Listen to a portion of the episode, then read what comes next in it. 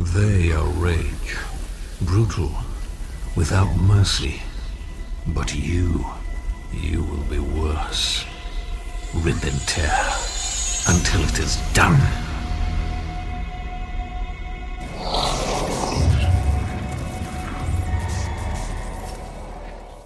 Yikes. So, uh, looks like we're talking Doom this week on the Upper Memory Block podcast. So what shall it be? Do you join the Unity, or die here? Join. Die!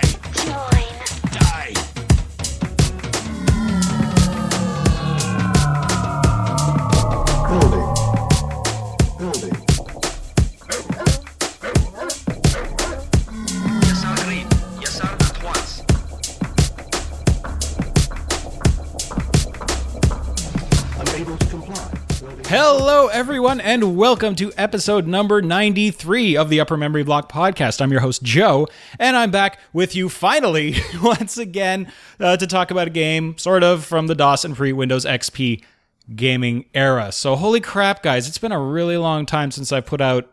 Uh, put out a show at all, and and put out a really really long time since I put out a real show. Uh, summer's been crazy, and uh, you know with the the announcement of uh, of the incoming UM baby uh, two episodes ago, uh, yeah, life's been uh, pretty hectic. Uh, you know, I guess we're just kind of getting our, our our stuff together and uh, and having a little bit of adult fun, not and not in the way you're all thinking, especially you trolls. Uh, before um, you know, before she comes. And uh, yeah, so you know, since I, I last spoke to you guys, I was out on a on a big big business trip out to Seattle, and that's where thanks to Brian and Bianca for for getting on the getting on Skype with me and and recording me from the airport. Uh, talking about the Warcraft movie, that was tons and tons of fun, and uh, hope we get to do that more uh, stuff like that, kind of uh, off the cuff sort of things like that. And uh, you know, aside from that, uh, since uh, since I last spoke to you guys, uh, Fran and I went on uh, on a cool vacation to New York City, where we uh, you know wandered around and did a bunch of stuff and, and saw a bunch of neighborhoods and did you know all the ate pizza and did all the all the New York stuff that uh, that people tend to do, and uh, most importantly, uh, we got to meet up with uh, with Francisco Gonzalez. Francisco from uh, from the the I want to say Square Waves. He's not from Square Waves. From the Blue Cup Tools podcast. Uh, you know, designer for Wadjet Eye Games, creator of the Ben Jordan series and uh, Shardlight and, uh, and a bunch of other stuff. And uh, got to hang out with him, have some great pizza, and talk about a whole bunch of stuff uh, that really didn't have to do with video games, which is really great. He's uh, he's a really cool, well-rounded guy, and he could talk about you know all kinds of different things. And we had a, a great chat, and we wandered around Dumbo in Brooklyn, and just a really, really, really wonderful, uh, wonderful meeting. And I hope to, to get back down there and hang out with him again, and uh, and all that. So yeah, New York was was really awesome, and also in the intervening time, uh, and this fact will will come up to some degree in uh, in the actual episode. But uh, I've actually also built from the ground up a, a new uh, a new gaming rig. So my uh, my original machine, not my original machine, the, the my quote unquote current gaming rig uh, is vintage 2009 so you know it's an if you want to get technical that the old machine is an i7 860 uh, i think it's 2 2.3 2.4 gigahertz something like that. And um you know it was uh, it was getting a little pokey. So yeah the, the processor was getting pokey. Uh, 8 gigs of ddr3 my uh, nvidia gtx 670 500 gig spinning disk. And uh you know, it was doing the job, but it was starting to get slow. And uh, as I said with the incoming baby, I realized that I will eventually have, uh, or very soon have, have less disposable income. So I thought I'd get this out of the way. So the new rig is uh, is is is really nice, beautiful. It's pretty much up and running, hundred percent. Uh, now it's all sitting inside an NZXT H440 white case with a nice window on the side and white LEDs lighting it, uh, lighting the uh, the logo in the back. Uh, there's a Z170S Sabertooth uh, motherboard. It's an Asus, Asus, whatever you want to call it. And uh, i7 6700K at running at 4 gigahertz, un- unoverclocked. If I overclock, I'm going to try overclocking it a little bit later. Uh, 16 gigs of DDR4.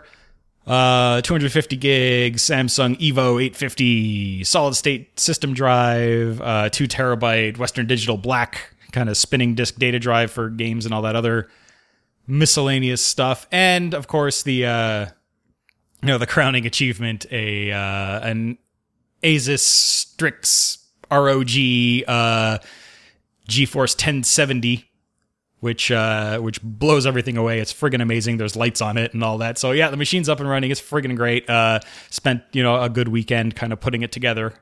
And uh, if you've been following me on Twitter and uh, maybe on the Facebook group too, I had a little bit of uh, a couple of issues because I had temporarily moved my old graphics card into it, and uh, there's some kind of compatibility issue I think with the newer UEFI BIOS and older at least 600 series NVIDIA cards where uh, the card would just kind of randomly cause Windows uh, the Windows video drivers to reset, and so that was causing me a bit of issues. I'm like, oh, I put this whole machine together and it's not running properly, but uh, you know, I, I switched out to the new card, put the old card back in the old machine, and uh, everything's running well, everything's great, and and the new machine is awesome. So yeah, that's uh, sort of uh, sort of the, the catch up. Uh, baby update. Uh, Fran is doing well. All is well. Baby is healthy, and uh, we're looking forward to seeing her in October.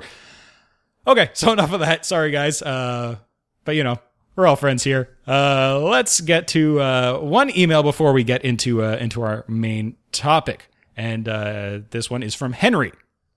And Henry writes, "Hello, Joe."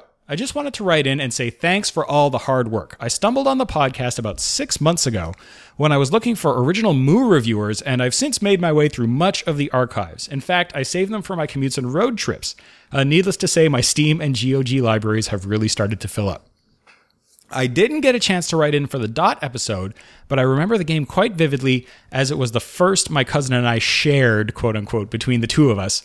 I remember the floppies and endless tinkering with my Sound Blaster settings, and I will admit uh, the delight of realizing I could nuke the hamster uh, that has uh, stuck in my mind. I have fond, fond memories of solving the puzzles in the game, and I'm so grateful that uh, the remaster happened. Thanks for covering it and all the hard work, and congrats on the UM baby. Uh, continued success to you, and thanks, uh, Kravik, aka Henry. Well, thank you, Henry, and uh, thanks for the congrats.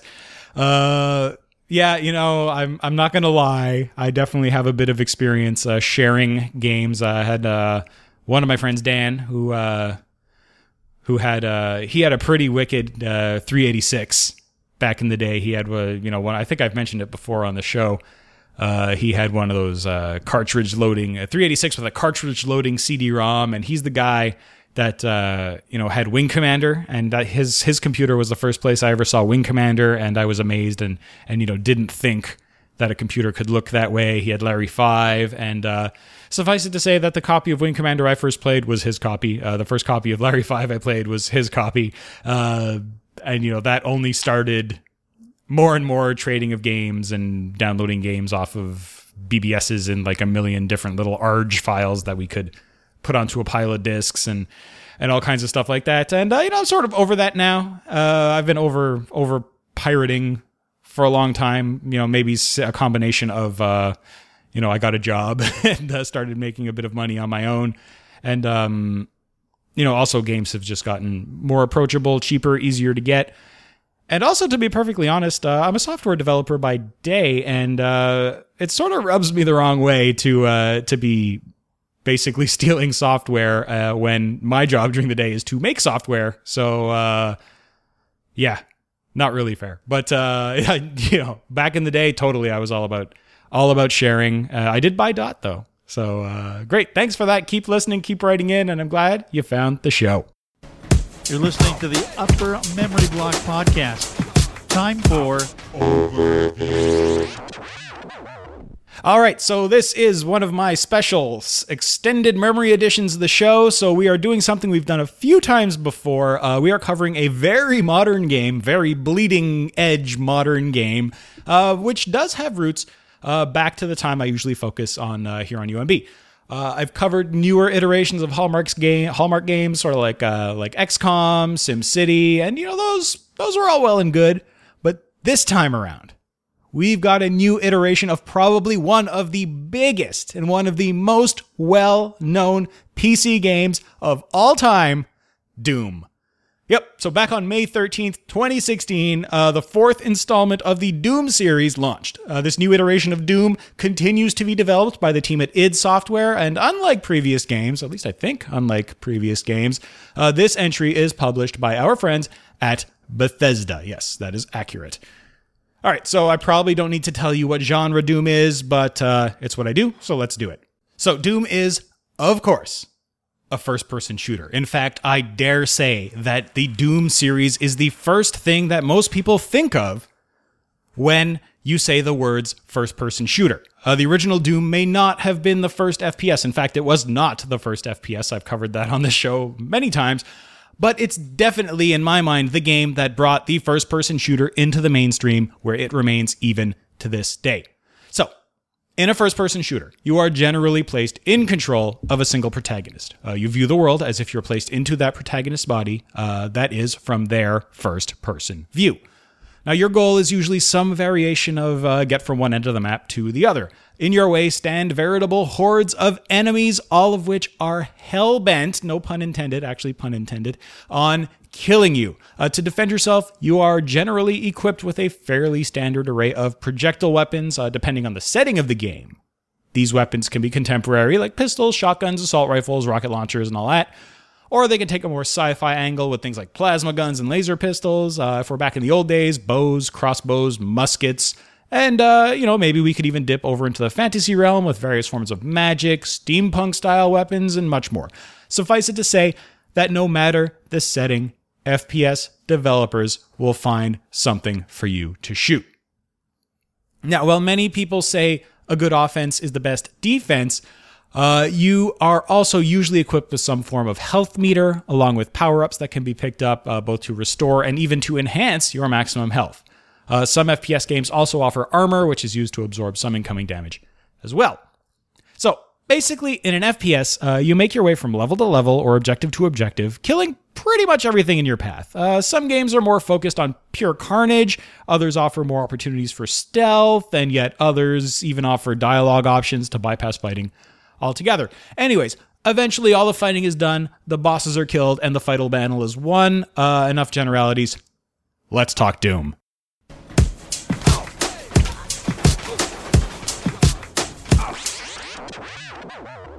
Okay, so let's talk story. You heard the first little teaser of uh, of the game uh, right at the beginning there, so uh, that sort of sets the tone for things. This is a uh, pretty dark, pretty demonic sort of game. Uh, we'll get into details about the development of Doom obviously later, but this game is very explicitly not called Doom 4, and that is for a reason. Uh, it did start off life as Doom 4, but eventually went from being a sequel to being uh, sort of a reboot of the original game.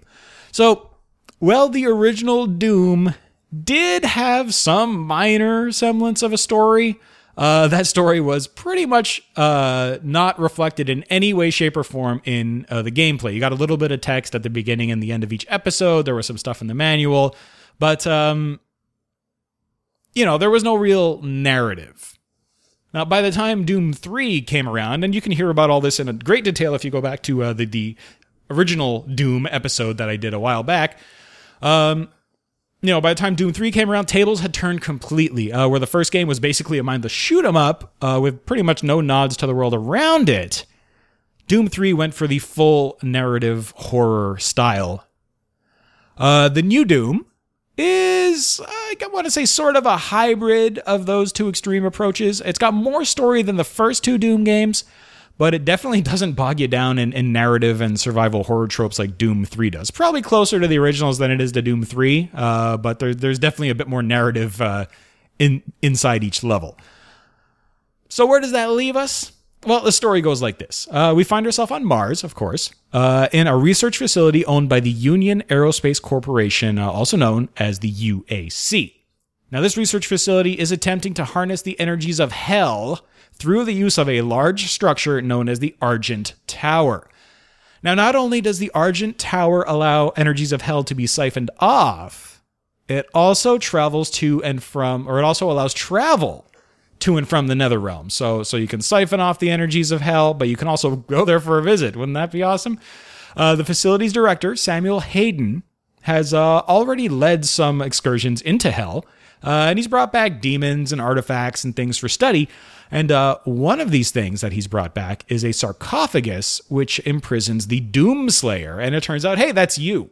Turns out that the demons have imprisoned you after your initial rampage through hell. In uh, I, they say it's a reboot, but this seems to imply that uh, you know your initial rampage through hell in the first game resulted in you being uh, imprisoned in the sarcophagus. So uh, hey, who knows? Well, like we said, story doesn't need to make a ton of sense. This is Doom. Uh, anyways, uh, as it tends to be when scientists try to study hell or other dimensions, things go awry. Hey, Doom, Half Life, etc., etc., etc. It's all happened before.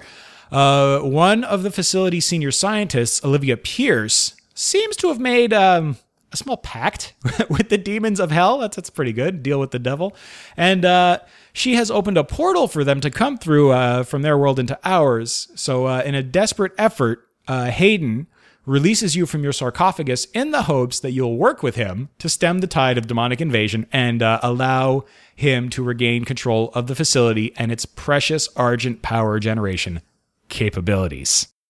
Cannot determine the cause of the demonic invasion until the Rezop satellite is brought back online.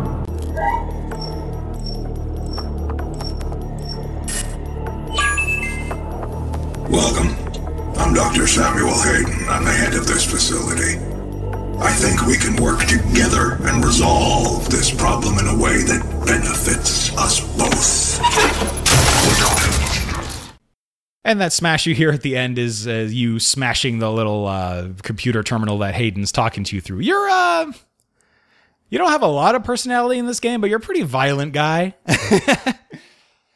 Anyways, uh, so you're gonna help help out Doctor Pier, Doctor Hayden here, and uh, to do this, you'll have to chase down Olivia Pierce and figure out what it is she's trying to do. Uh, no one really seems like they're particularly good in this game. Everyone's kind of sort of creepy and seems to have an agenda and motives. So it's hard to tell if what you're doing is helping or hindering things. And, uh, you know, you're kind of a jerk yourself. So, uh, yeah, just play the role. Cannot be allowed to leave this place. He will ruin everything.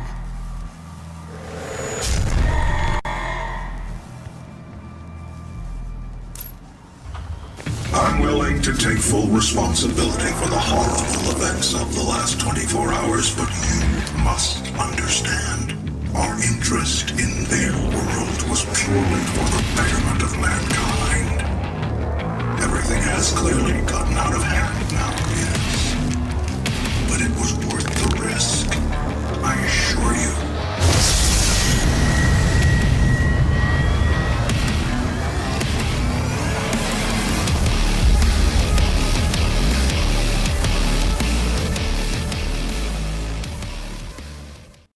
Bad. So yeah, the, these these kind of audio, the three audio clips I played so far are sort of like the first mission slash interactive tutorial slash intro. So you know, at the end of this, you get into an elevator and uh, you enter what I like to call the game proper.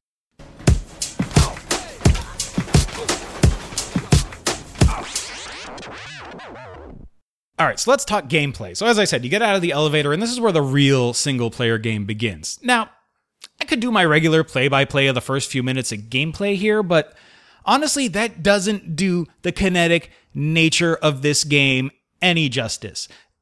Doom is a game that is personified by three words fast paced combat.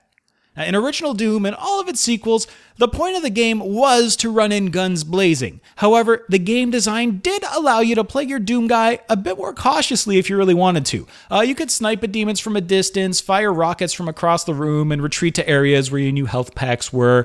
Uh, this wasn't really the intended way to play, but it did work.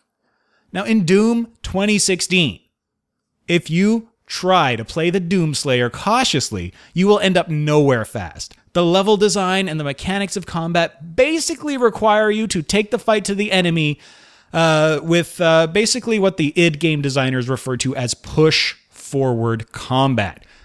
So, what does push forward combat mean exactly? Well, let's take a look at some other modern first person shooters. Uh, for example, I play a lot of Destiny. And uh, it uses a mechanic that I think was introduced back in probably the original Halo uh, on the original Xbox.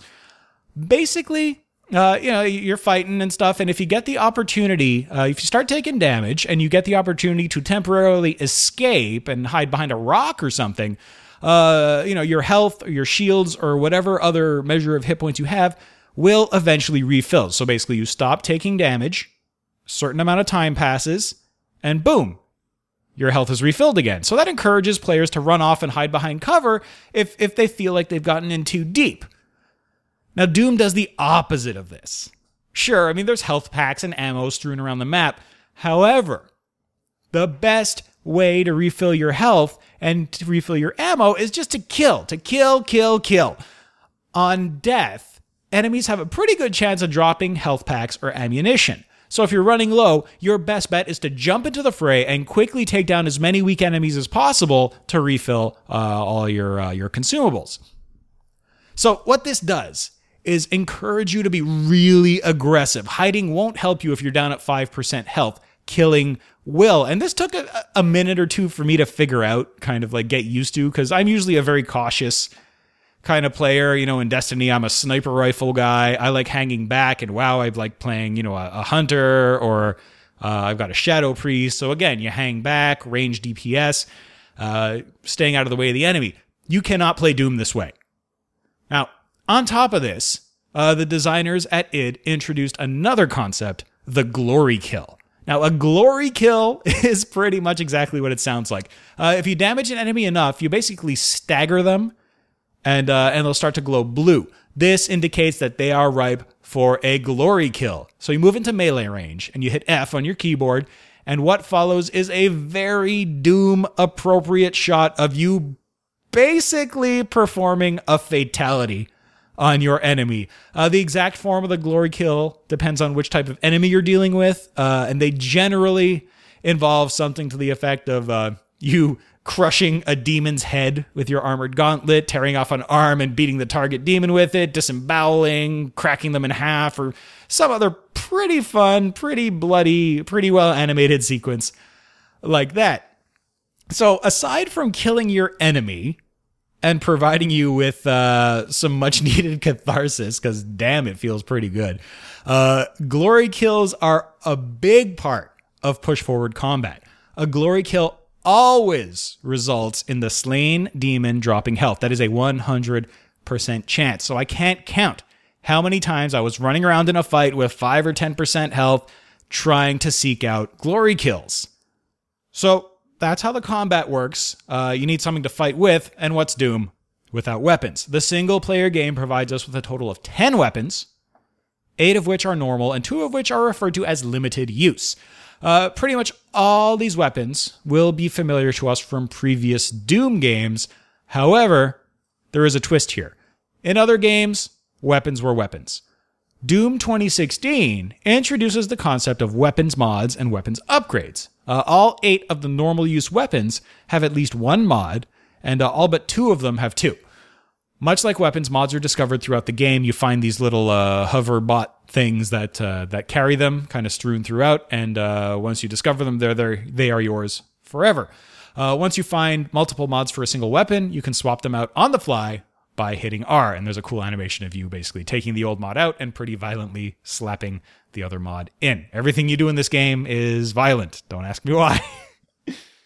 so some weapons, uh, most weapons in fact, also have upgrades. So as you progress through the game and uh, complete certain challenges, you'll be awarded with weapon upgrade points. Uh, you can put these points into various upgrades that will make your mods more effective.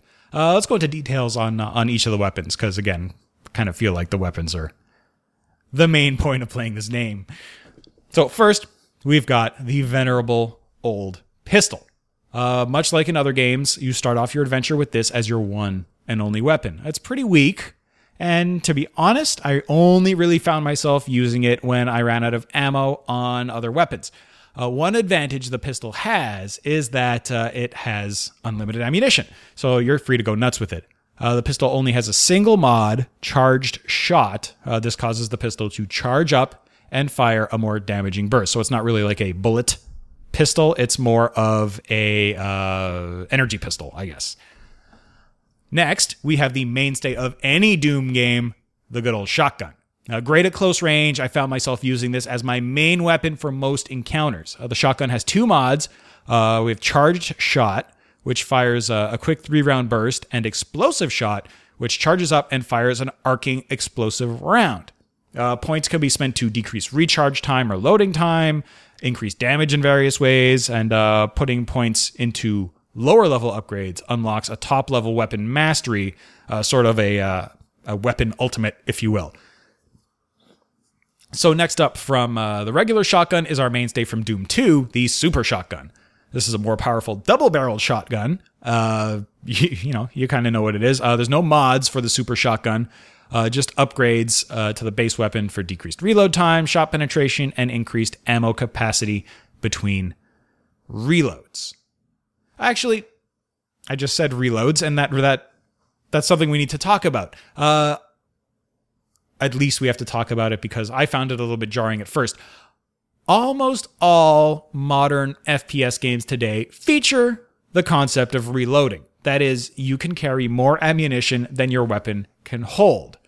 Uh, not Doom, though. Sticking to its roots, there's no real concept of hitting a reload button to reload your weapon. Uh, you have full access to all your ammunition at all times. Some weapons, such as the super shotgun, the rocket launcher, things like that, uh, do have sort of a time delay between shots, which uh, is indicated by a reloading animation, but there is no requirement to actually ever trigger a reload of your gun. Initially, I found this, like I said, disconcerting because I'm used to playing, you know, Halo, Destiny, Division. I mean, any Call of Duty, you know, any any shooter you can think of that's even a little bit realistic and even a little bit, you know, built in the year after the year 2000 you have the concept of reloading. So, you know, you fire off a shot, hit reload, you can reload your whole gun, and uh, Doom doesn't need that. Well, it was a little bit weird to start, uh, it really does again help with the fast-paced nature of the game. You're not going to be in the middle of a fight and uh, you know run out of ammo and hide behind a thing to reload. You just shoot, shoot, shoot, shoot, shoot. Run out of ammo in one gun, you switch to another gun. There's some talents to uh, decrease weapon switching time, and you really get this frenetic kind of action that just keeps on rolling. Uh, So next up, uh, I guess we were what we talk about here, super shotgun, and so next up we have uh, the heavy assault rifle. Sorry, I went off on a little tangent there. Uh, so the heavy assault rifle, which guess is equivalent to a chain gun. Was there a chain gun in Doom, or was that a Wolf 3D thing? I remember it from Wolf 3D. I don't know if I ever remember a chain gun from Doom. But uh, anyway, uh, the assault rifle can be fitted with a tactical scope, which is handy for engaging demons at range. It's also nice to see, you know, farther down the map if something's coming up. Uh, the tactical scope can be upgraded for increased bullet penetration while zoomed, headshot damage increase while zoomed, and also increased rate of movement when zoomed. Uh, at the top end, uh, special heavy damage rounds can be fired out of uh, through out of the the assault rifle through the scope. On the other side of the coin, the assault rifle can also fire micro missiles. So who cares about precision? Let's just blow shit up. Uh, these can be upgraded for uh, for less ammo cost, faster reload, instant activation, and uh, ultimately, it's possible to upgrade out of reload time completely. So you just uh, queue up your micro missiles and go nuts with them. And next up, uh, oh, of course, I was wrong about the assault rifle being equivalent to the chain gun because the next thing we have in the list is the chain gun. this is basically a massive Gatling gun that is found uh, in a secret area. Mods allow you to spin the barrels up without firing, so you can so basically zzz, and it starts spinning, and uh, you know that'll stop the uh, the charge up time when you do need it. And another option uh, turns the gun into a mobile turret, which is pretty cool. Uh, we've got the plasma rifle. Uh, this is an evolution of the rapid fire plasma rifle we saw in previous games. Uh, mods here allow for the release of a heat blast or a stun bomb. Uh, another secret area only weapon is the Gauss cannon. This uh, fires a very powerful but very focused energy blast. It can be upgraded with uh, zoom and charge capabilities for pinpoint accuracy, or it can be converted into a stationary siege mode, which provides some area of effect and penetration benefits while giving up mobility. Next, we've got another Doom mainstay, the rocket launcher. Like the rocket launcher of yore, this one fires slow moving rockets that hit with uh, high splash damage It can be upgraded for remote rocket detonation or a lock on capability, which will fire a three rocket burst at a target. So those are all the weapons you could pretty much use with impunity as uh you know, they all use pretty standard ammo types, bullet cells, rockets, and all that stuff, which are uh, randomly strewn about and are also dropped by uh, enemies, which you can kill normally or kill in the glorious way. The last two weapons are still iconic, and if you've been paying attention, you probably already know what they are. But uh, ammo for them is a bit more difficult to come by and uh, a bit more limited. The first special weapon is the chainsaw. Now, unlike previous incarnations of the chainsaw, this chainsaw is a one shot kill special weapon. Almost any enemy you hit with this thing gets chopped up real good. Uh, much like the glory kill system, killing a demon with the chainsaw nets bonus ammunition. This thing is is wicked, pretty damn wicked. So what's the limitation here? It's one shot kill. Why wouldn't I use this all the time? Well, uh, the chainsaw needs fuel, and unlike in Maniac Mansion, there is fuel in this game for the chainsaw. However, it's not amazingly common, and uh, your chainsaw can only hold three fuel charges at one time. And uh, how much fuel is actually needed to kill an enemy is dependent on how challenging that enemy is. An imp or an other kind of trash level bad guy will take a single fuel charge to kill. A more challenging enemy will use up two, and the toughest non boss baddies will use up all three in one shot. So they die quick, but uh, you're going to have to refill your chainsaw. Uh, bosses are immune to it, so don't waste your time. No mods or upgrades for this guy. It's a chainsaw, does what it does, does it well. Finally, uh, we've got the biggie, the BFG 9000. And if you're uh, if you like swearing, you know what BFG means. Much like in other incarnations of Doom, the BFG is uh, slow shooting but pretty devastating. It'll kill almost any enemy with a single shot and will generally take out an entire room of demons by chaining uh, damage from mob to mob. So it'll hit the closest guy, jump to the next guy, jump to the next guy, blah, blah, blah, blah, blah, killing the whole room. It can also only carry three shots at a time, and uh, it takes some pretty rare ammunition. On top of weapons, so that's all for weapons.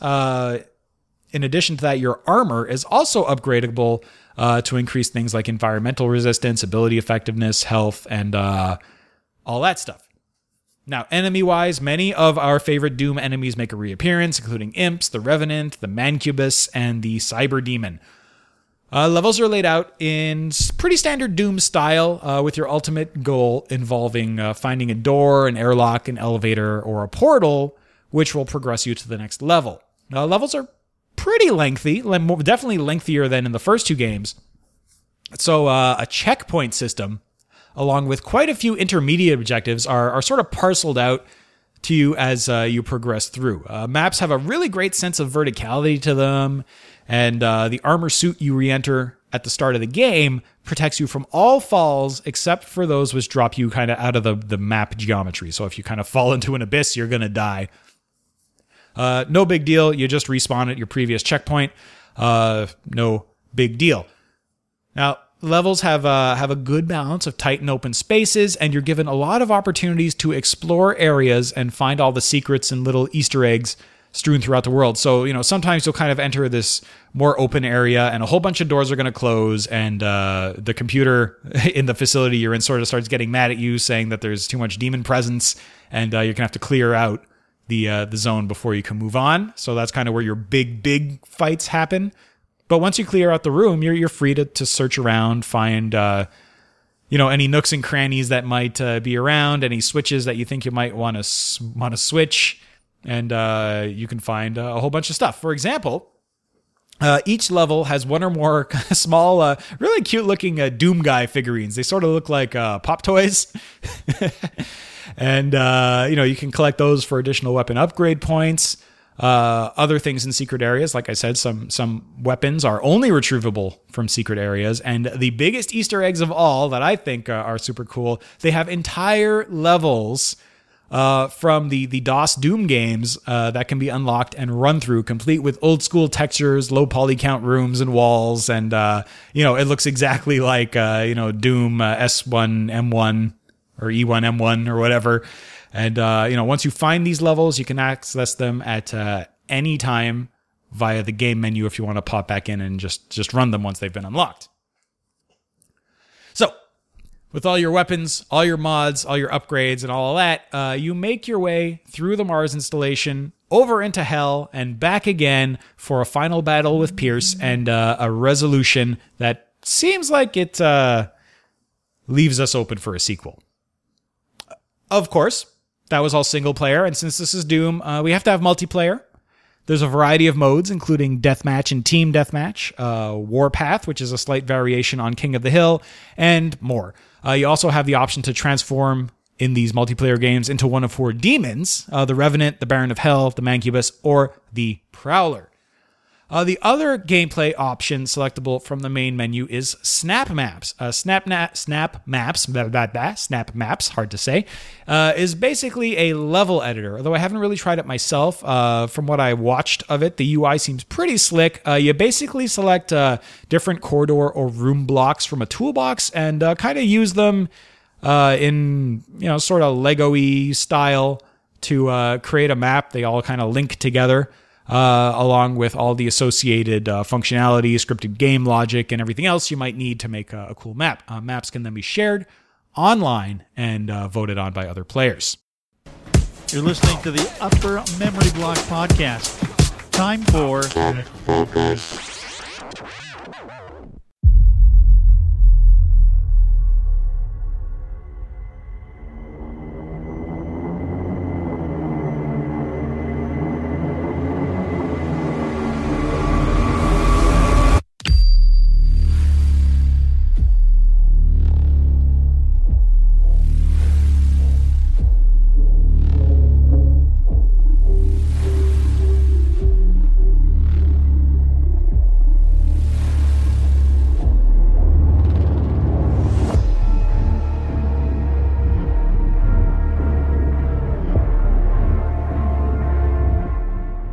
Okay, tech focus time. Uh, this part's always interesting to me when I get to review new games because I get to say things like Core i5 and gigahertz and gigabytes. So uh, let's get to it.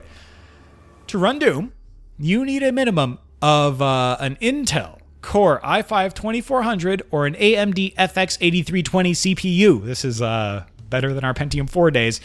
Uh, memory wise, we are looking at 8 gigs of RAM, 55 gigs of hard drive space, and at least an NVIDIA GTX 670 or an AMD Radeon 7870 GPU with at least 2 gigs of video RAM.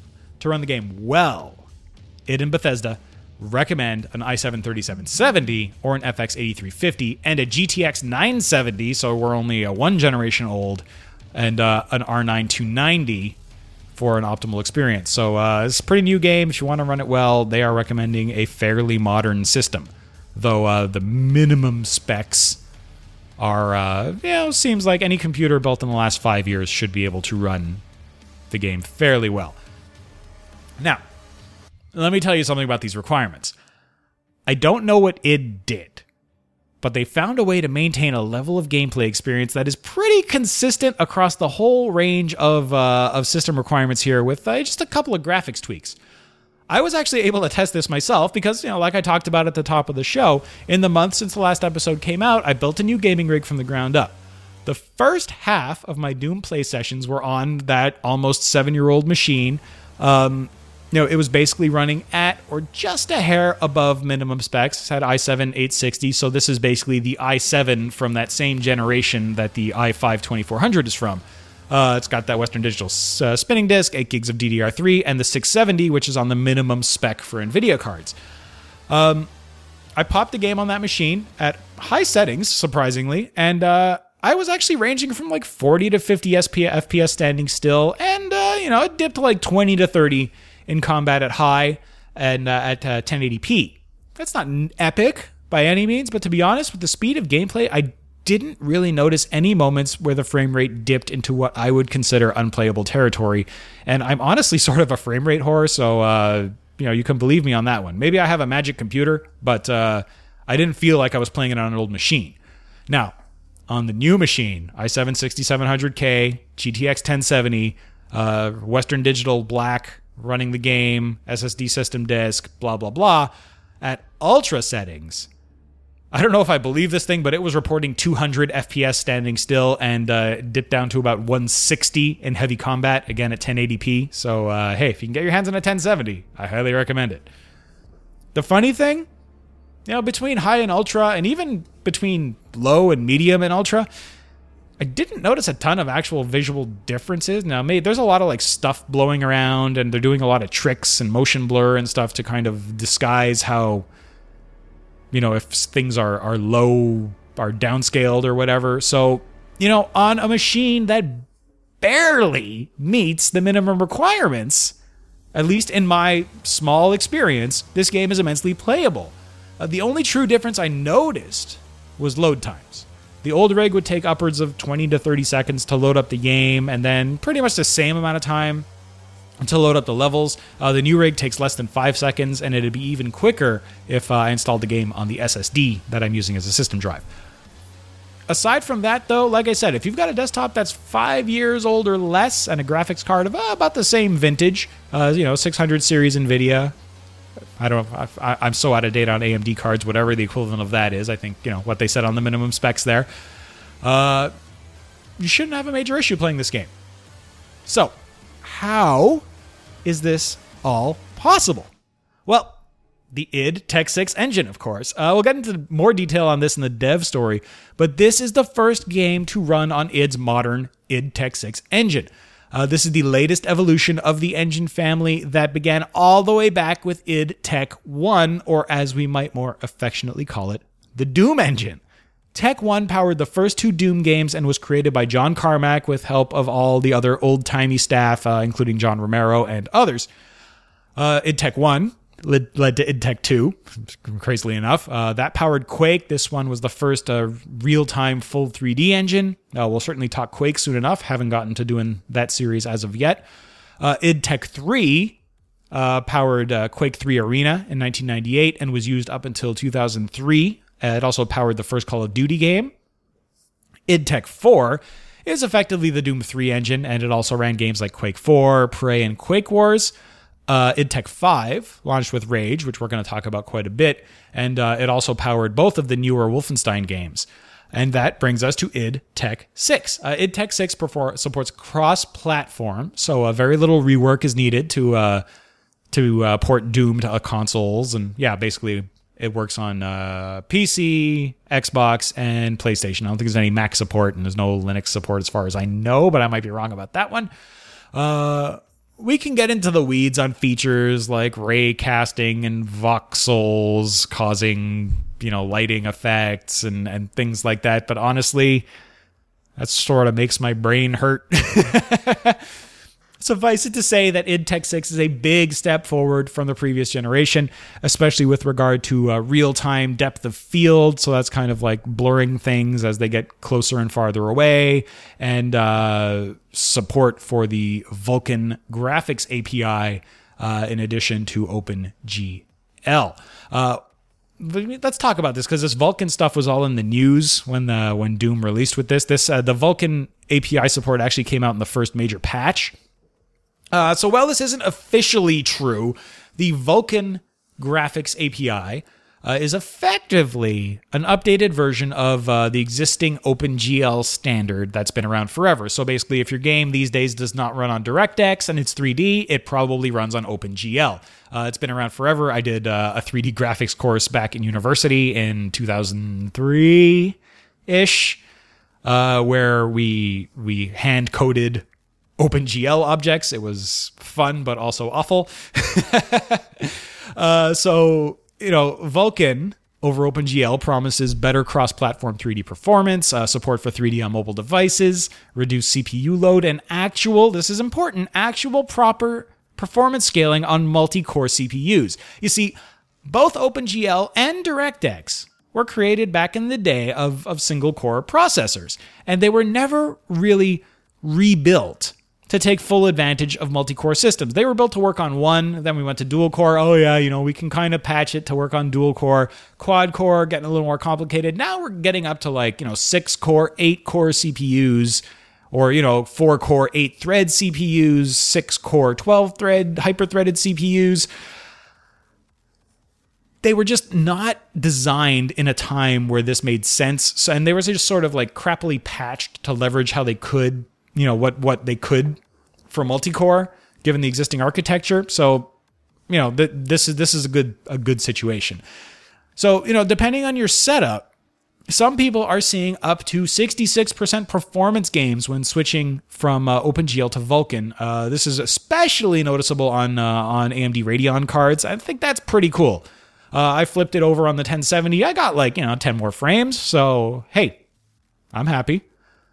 Uh, the game's music, we won't talk about this for long because uh, still a lot to say, but uh, the game's music is composed by Australian composer Mick Gordon, who based his compositions on basically a modernization of the uh, original iconic Bobby Prince soundtrack. It's super metal, super rockin', super hardcore. Uh, you know, you're hearing it now, and uh, I must say, it's damn good.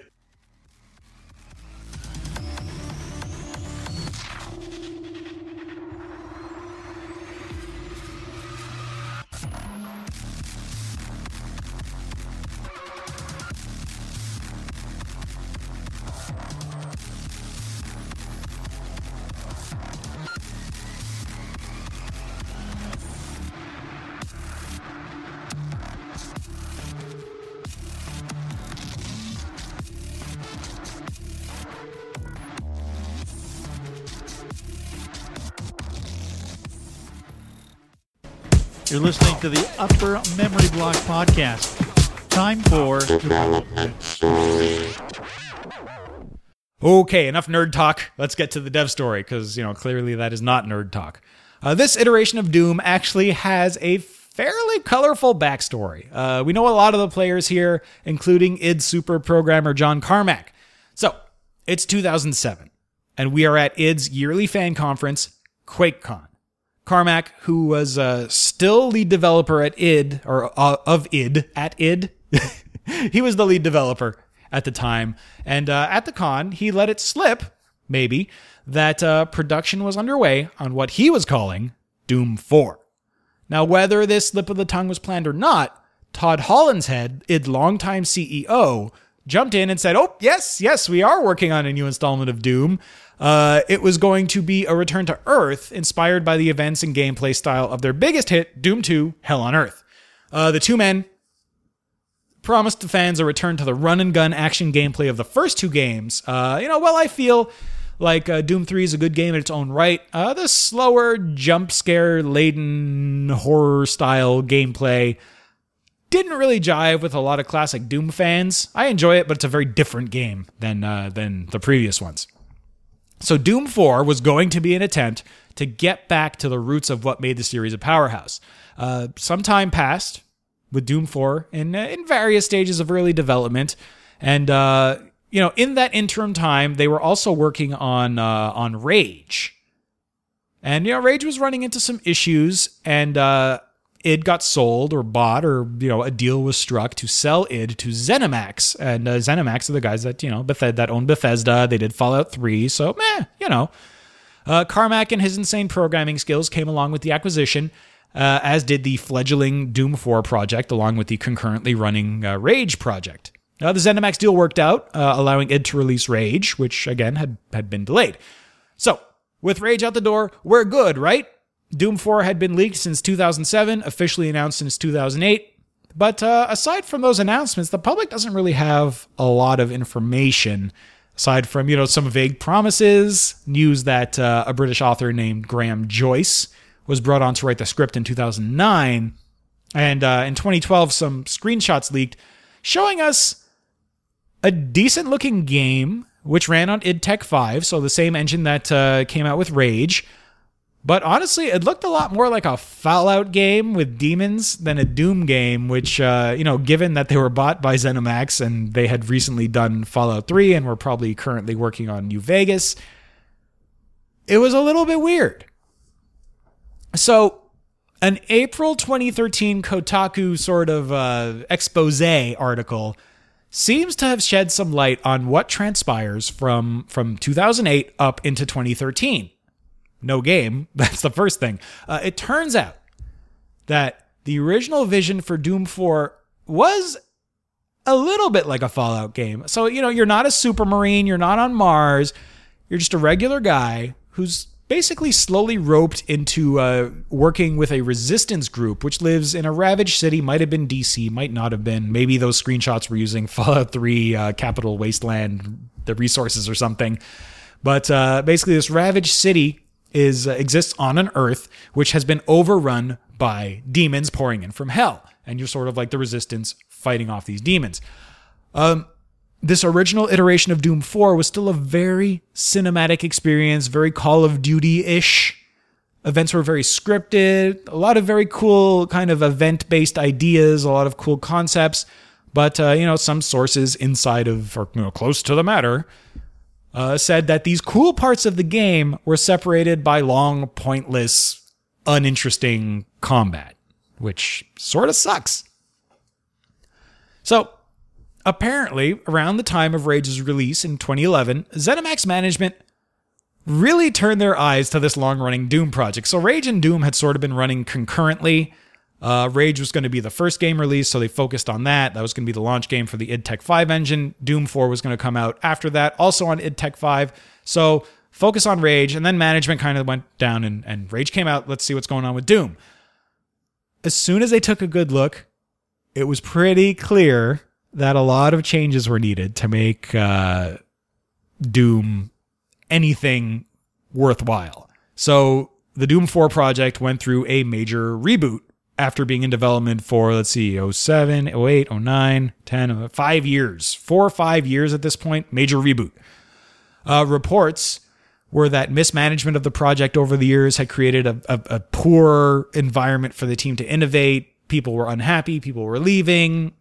Uh, you know, as much as it seems like an awful idea to scrap and reboot a project after so long, uh, this did allow the team to get re-energized and it allowed them to take the space and you know get in a headspace needed to to start coming up with new and interesting ideas. Now, while all this reorg was going on, this hey, man, Doom 4 is not in a good place. Let's let's reset. Let's figure out what we're doing. Uh, the Rage team, who had successfully released a game, good job for them, uh, was already starting work on Rage 2.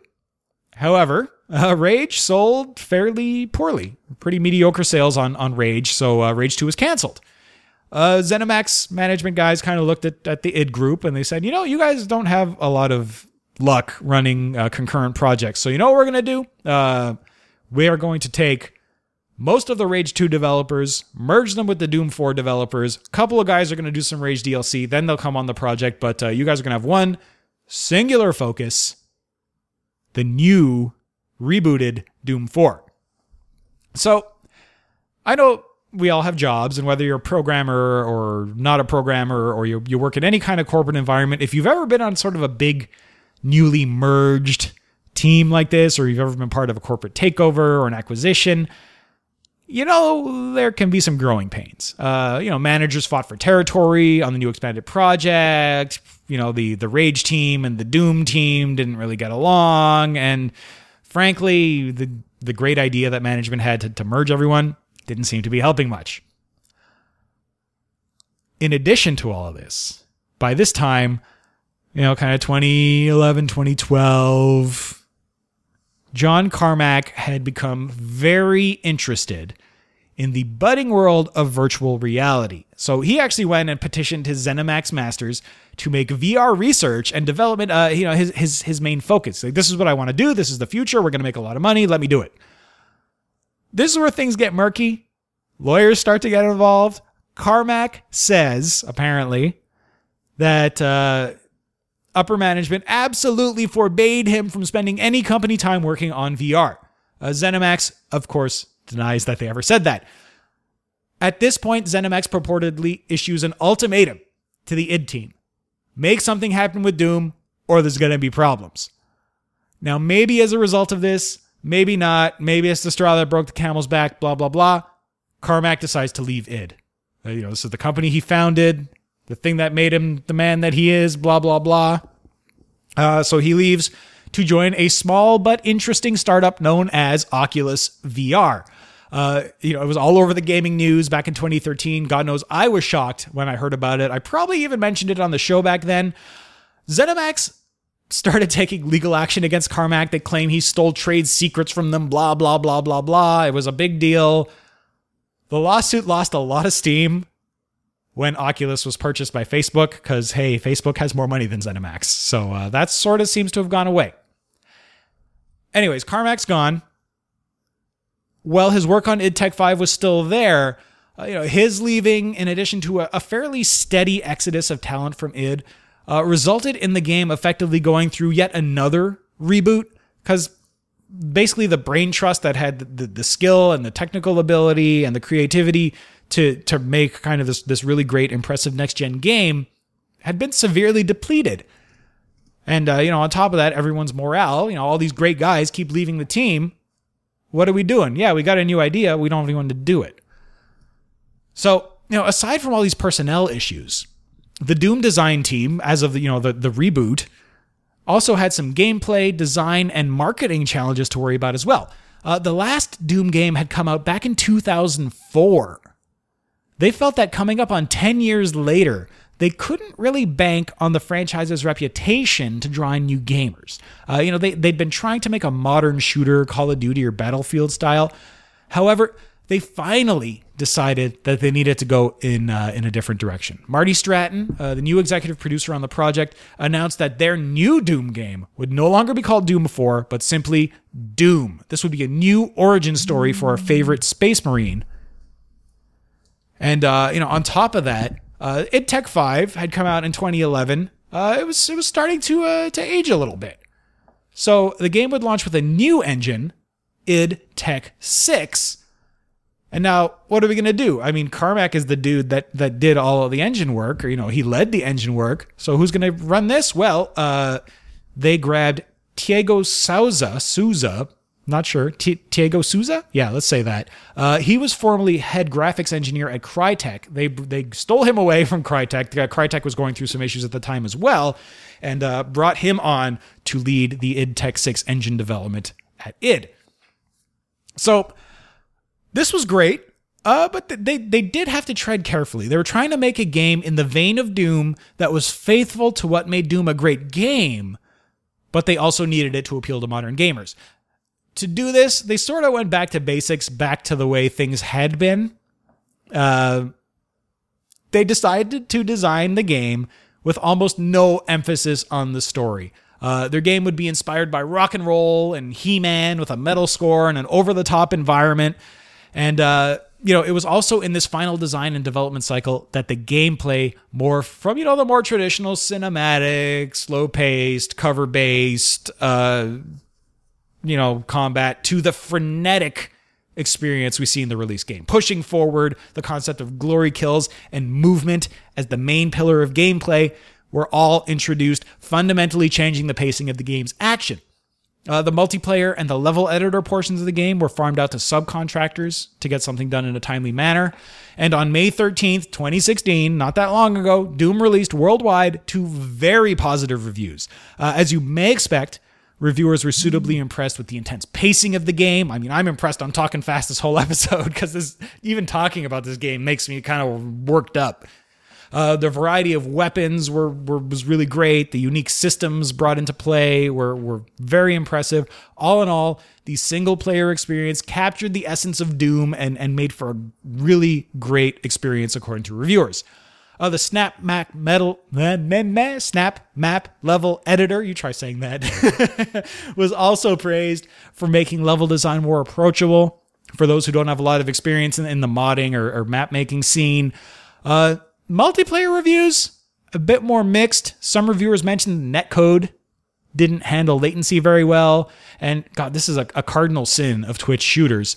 Uh, you know, others said that the multiplayer mode seemed rushed and tacked on. And if we think about it, I don't have details on it, but they farmed it out to a sub. Kind of seems like maybe it was.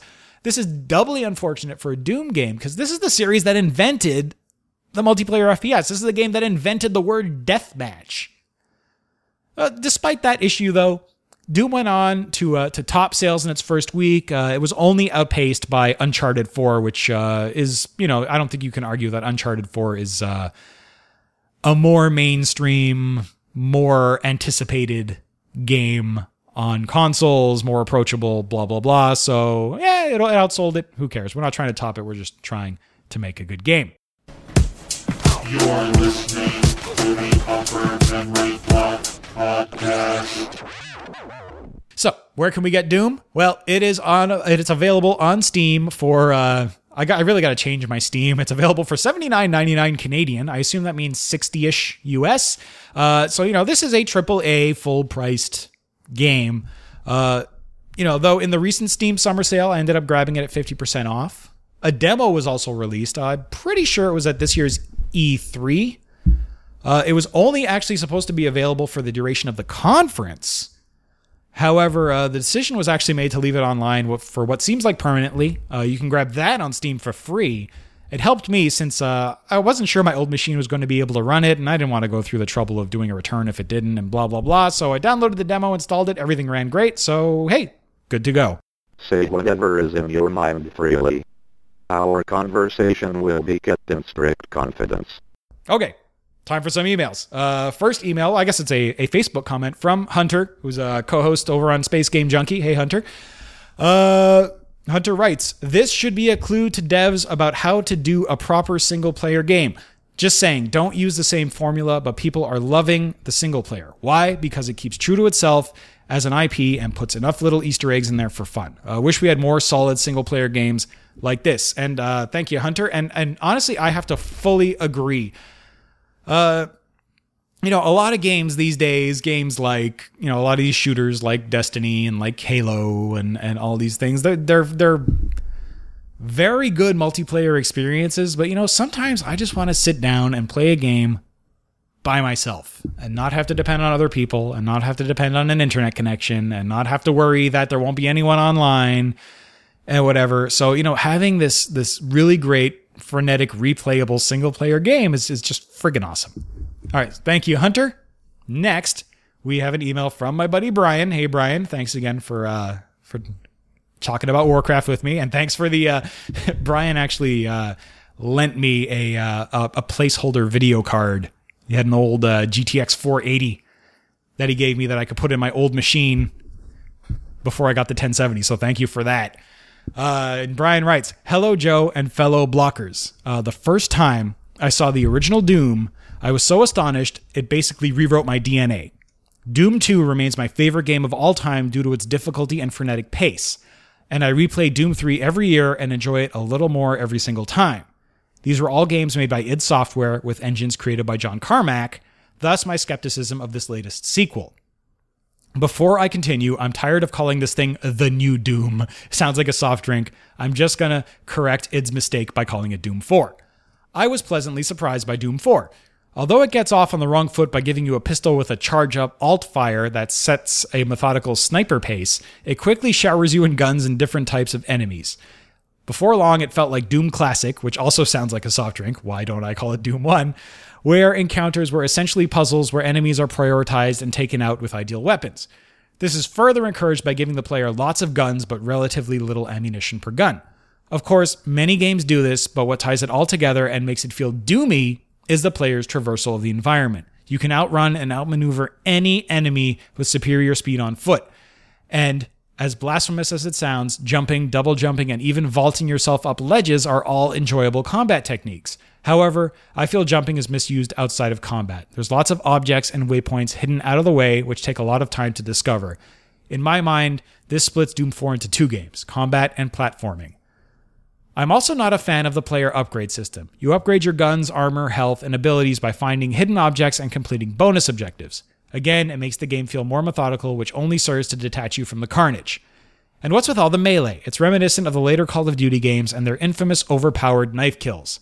It feels odd finishing off a huge enemy that's already absorbed several RPG rounds. In my opinion, Doom's core is short to medium range combat with rare opportunities for melee. There's pluses and minuses, but overall it's a good game.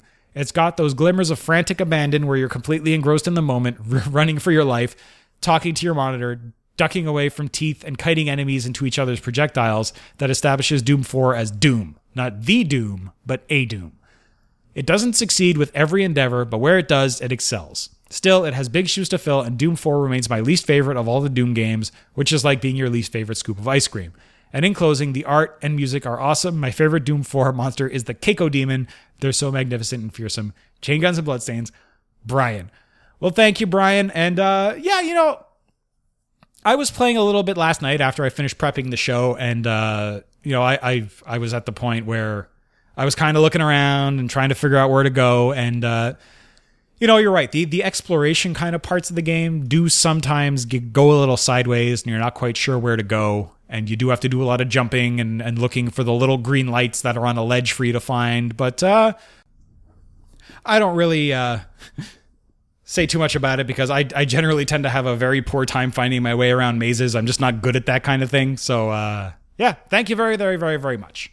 Next, we've got a voicemail from Tomer. So take it away, sir. Hello, Joe and fellow blockers. So I just finished playing Doom and the verdict is in. It looks, plays, and sounds gloriously. Uh, as an old time Doom fan, I can't recommend it enough. It just frickin' works. Took me some getting used to, but once I did, like half an hour in, it just sunk its teeth in me and never let go. It's awesome, awesome, awesome. Play it. Bye. Thank you, Tomer. Very concise. You're like the anti trolls. I'm sorry, trolls. I'm not bugging you. I love you, buddy. But uh, yeah, you know, I, I can't help but agree. But uh, anyways, let's uh, let's get to my verdict. You're listening to the Upper Memory Block Podcast. So, does this new iteration of Doom hold up to what has come before? Absolutely. I mean, to me, this game totally captures the essence of what made us fall in love with the game back in 93. Uh, the speed of the action, the pure unadulterated mayhem that you can unleash on a horde of demons, the amazing graphics, the kick ass music, the variety and the utility of all the different weapons. Holy crap, guys. You know, I'm not saying this is my game of the year, but it's definitely up there, and I will definitely replay it and remember playing it for years to come. Despite the almost 10 year development cycle on this thing, they pulled it off. Even the fact that it runs acceptably on older machines is an amazingly impressive feat of engineering to me. Not to mention the fact that it still looks great even on those lower end machines like the one sitting right on the other side of the room from me. Now, it's not all perfect. Like Brian said, sometimes you get a little lost. You know, I, that honestly that happened to me in Doom 2 as well. Uh, the multiplayer is a bit lacking, at least reportedly. I haven't tried it myself. Um, well, I dabbled a bit in Doom 2 modem play. Multiplayer Doom has never been my thing. Doom has always been a, a single player game for me. So, you know, if you want to recreate the days of dialing into Dwango and fragging your friends, may not be the game for you, but damn if the single player gameplay isn't freaking awesome. High, high recommendation for me on this one, folks. Give the new Doom a go. I believe there's a sale going on on Green Man Gaming right now. I think it might be half price. Might be wrong about that. Go check it out. But if you can get it cheap, buy it. Buy it right now. But one way or the other, I do recommend you try this game. Yo, blockers! This is Ami Iridakago, and you're listening to the Upper Memory Block Podcast with Joe Mastriani. Keep being awesome, and remember, watch out, a poisonous snake! Okay, so that is that for another show. Uh, I hope to God for the next few months I won't leave so much of a gap between episodes. I do strongly apologize for that, and uh, I'm going to organize myself a little bit better. Next time, we're going to do something I don't think I've actually ever covered before. We're going to do a shoot 'em up. And uh, I think I'm going to do the shoot 'em up that's been sitting in my GOG library the longest. Tyrian, Tyrian 2000. I guess we'll figure out. Maybe I'll do both of them. Maybe I'll just do Tyrian 2000. Anyways, Tyrian. Uh, if you have memories about Tyrian, send me email or audio comments to podcast@umbcast.com. If you've played Doom, drop me a line there too. If you saw Warcraft, if you played Dot, anything you want to talk about, if you want to drop me a line on uh, on a sh- on a previous show, I love email, as you all know. Podcast at umbcast.com. Thanks to Rick Moyer for his great audio work. You can find him over at MoyerMultimedia.com. And don't forget, if you enjoy the show, you can become my boss, such as it is, over at patreon.com slash umbcast. If you find some value from the show, please consider joining my 51 current patrons. 51 of you are, are generous enough to, to, to part with your money to give it to me so I can do this thing. Uh, so please join them. Donating a buck or two per show helps me with costs, helps me buy games, helps me give stuff away, and uh, helps me hit the next goal of more long games. Want me to play a big long RPG? Want me to play a huge game series? Just I think nine more bucks a uh, an episode, and uh, and and that'll be a thing that I'm going to do.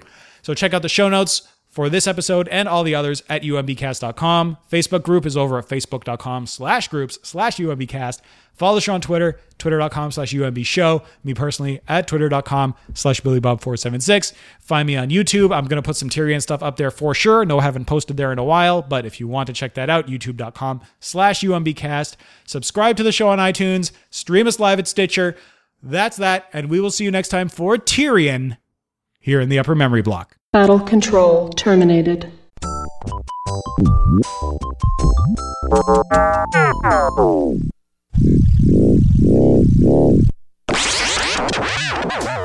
You've been listening to the Upper Memory Block Podcast with Joe Mastriani.